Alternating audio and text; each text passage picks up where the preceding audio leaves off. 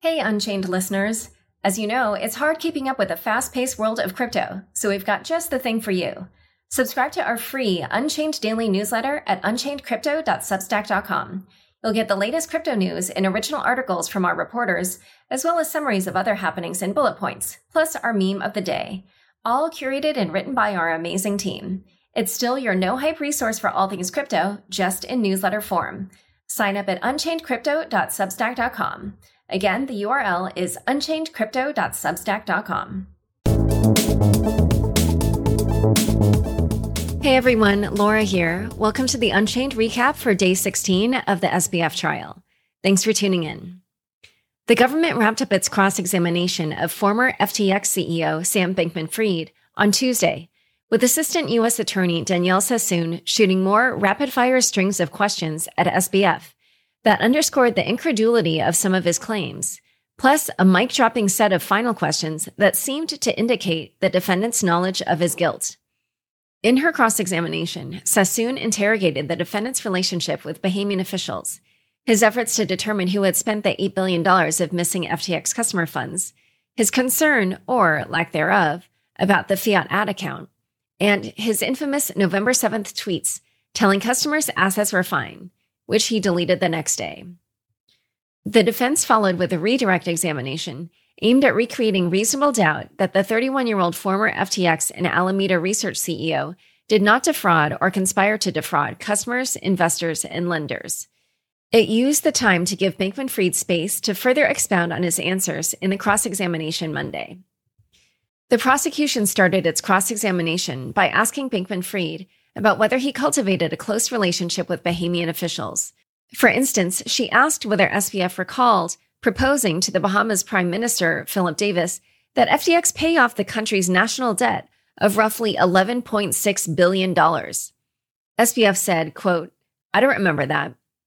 Sassoon also asked SBF about having a conversation with Davis's son about a job in NFTs and giving Davis and his wife, quote, floor side seats at FTX Arena to see the Miami Heat. She brought up a screenshot of a Signal group chat named Project Chinchilla Chatter, where SBF had joked that former co CEO of FTX Digital Markets, Ryan Salame, was a member of the Bahamas government. She also mentioned a private dinner and played a video from the Crypto Bahamas conference. Davis was in attendance at both, alongside guests like former US President Bill Clinton, former UK Prime Minister Tony Blair, singer Katy Perry, and actor Orlando Bloom. Then she pulled up an email from November 9th, 2022, between the defendant and Bahamas Attorney General Ryan Pinder. By that point, FTX had halted withdrawals, and yet, in the email, Bankman Fried wrote to Pinder, quote, We have segregated funds for all Bahamian customers on FTX, and we would be more than happy to open up withdrawals for all Bahamian customers on FTX. Bankman Fried admitted that FTX was reopened temporarily solely for Bahamian customers. When Sassoon asked him about what she called Alameda spending the FTX customer fiat deposits from the North Dimension bank account owned by Alameda, Bankman Fried said he did not learn until September, October 2022 that FTX customer fiat deposits in the North Dimension account had been, quote, used. Under the quick questioning from Sassoon, SBF admitted that it was, quote, permissible for Alameda to borrow and use fiat deposits, and yet that he didn't tell his employees not to spend FTX customer deposits, didn't set up measures to segregate FTX customer funds from Alameda's funds, didn't tell Alameda employees to keep FTX customer money in the North Dimension bank account for the benefit of FTX customers, and yet made representations before Congress about the safeguarding of FTX customer assets. Bankman Fried claimed that in September October 2022, he learned that $8 billion of customer money had been spent. When Sassoon asked him what information he learned about who had spent it, he said, quote, I don't remember knowing anything about particular employees. She rejoined, So it's your testimony that while you were CEO of Alameda, by the way, I think she meant FTX, some unknown people spent $8 billion without your knowledge? Then she asked him, You didn't call in your deputies and employees and say, Who spent $8 billion? He said he asked Ellison how it happened. Sassoon asked whether he had fired anyone for spending $8 billion of FTX customer deposits. He responded, No. She responded, And so, just to be clear, it's your testimony that while you were Alameda CEO, your employees were spending millions and then billions of customer funds without you knowing it? SBF denied that it was his testimony. During the defense's redirect, Cohen asked Bankman Fried why he had denied to Sassoon that he had spent the $8 billion. SBF first stated how he didn't think, quote, there was a clear, simple pointer decision where a particular person or group decided to spend the money. Moreover, he, quote, wasn't particularly interested in trying to dole out blame for it. That wasn't my priority. It was generally something I deprioritized as later, and I tried to focus as much as I could on what stuff has happened, what's the best thing we can do going forward. Similar to the earlier line of questioning about whether or not Bankman Fried had tried to identify who had spent $8 billion of FTX customer money, Sassoon showed multiple times that SBF's actions don't quite match his story.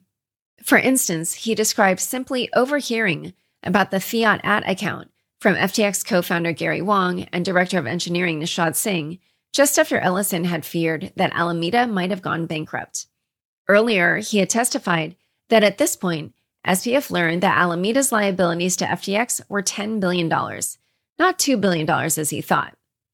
In this section of the transcript, Danielle Sassoon says, And you didn't say, hey guys, what's this fiat at account that had an $8 billion bug that almost made Alameda bankrupt? SBF replied, When I heard it, I didn't have all that context, but I did ask what the fiat at account that was an account was referring to. Question. And you were told, weren't you, that it had to do with Alameda's liabilities to FTX for customer funds, right? Answer. Not at that time. I was told they were busy and I should stop asking questions because it was distracting. Sassoon asked, So it's your testimony that your supervisees told you to stop asking questions? In the overflow room, people laughed.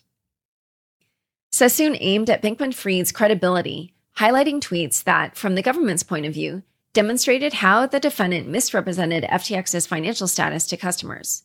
She focused on several tweets SBF posted on November 7th, which were deleted the day after, once it became known that FTX did not have the full amount of assets to process customer withdrawals. Bankman Fried said that before FTX went bankrupt, but as customers were rapidly withdrawing from the exchange, he was writing tweets because, among other things, he wanted to reassure customers and have them leave their funds on the exchange instead of withdrawing. Referring to the statement in the November 7th tweet, quote, FTX has enough to cover all client holdings, Sassoon said, quote, Your tweet doesn't say that Alameda has enough to cover all client holdings, does it? He agreed. She reminded him that in previous testimony, he said that when he wrote this tweet, he was referring to the fact that Alameda had more in assets than liabilities. He said he wouldn't put it that way, but then she asked, quote, on November 7th, FTX itself, if you disregarded Alameda's assets, did not have enough to cover all client holdings. He disagreed. Bankman Fried admitted that even if he and Alameda had liquidated its assets, for example, by either selling their investments in Robinhood and recalling their money from Modulo, the amount was still less than needed to cover FTX's obligation to its customers. And Sassoon asked him if these assets were investments. He said yes. Then she said, quote, You tweeted, didn't you, that we don't invest client assets? He said, That is correct. For the final line of questioning for the cross examination, Sassoon created a mic drop moment that indicates SBF knew who the four co conspirators were even before all four were publicly known. Sassoon began by asking, quote, Mr. Bankman Fried, you would agree that you, Caroline, Gary, and Nishad were the ones involved in the decisions to spend FTX customer money by Alameda, right? He said no. Then she asked if he had learned in December that Caroline and Gary had pleaded guilty. He said yes. When asked if he knew that they were both cooperating with the government, he said he wasn't sure, but, quote, I may have. Then she pointed out that in January, he would have learned that Singh had also pleaded guilty. He said January or February. She asked if, in December, when he'd heard about the guilty pleas of Caroline and Gary, he'd been surprised not to learn anything about Nishad. He agreed. She responded, Because Nishad was the fourth person involved in your scheme to use FTX customer money, right? He said, Nope. She pulled up the same Google Doc written on December 25th, 2022, in which, in Monday's testimony, Sassoon had shown he'd been wondering if he could get the Robinhood shares transferred to himself. However, this time she focused on a different section of the document, labeled Nishad. Question Do you see it says Nishad? Answer I do. Question And A says, quote, lots of the complaints, etc., filed at this point make claims like the three co conspirators in a way that doesn't really seem to leave much room for them adding on a fourth. They don't seem to be keeping a seat warm for him as a defendant. Do you see that? Answer I do see that. Question B. Also, there's no plea deal, no nothing yet. Do you see that? Answer I do see that. And, quote, C. What does this mean? One, he got immunity. Two, they aren't bothering with him. Three, they'll just have a separate parallel set of complaints for him once they get past whatever the blocker is. Four, something else? You wrote that, Mr. Bankman Fried, correct? Answer I think so. After the defense's redirect, the judge and both teams of lawyers had a charging conference to revise the jury's instructions. On Wednesday, the defense and prosecution will give their closing statements. Then the jury deliberates. The end is in sight.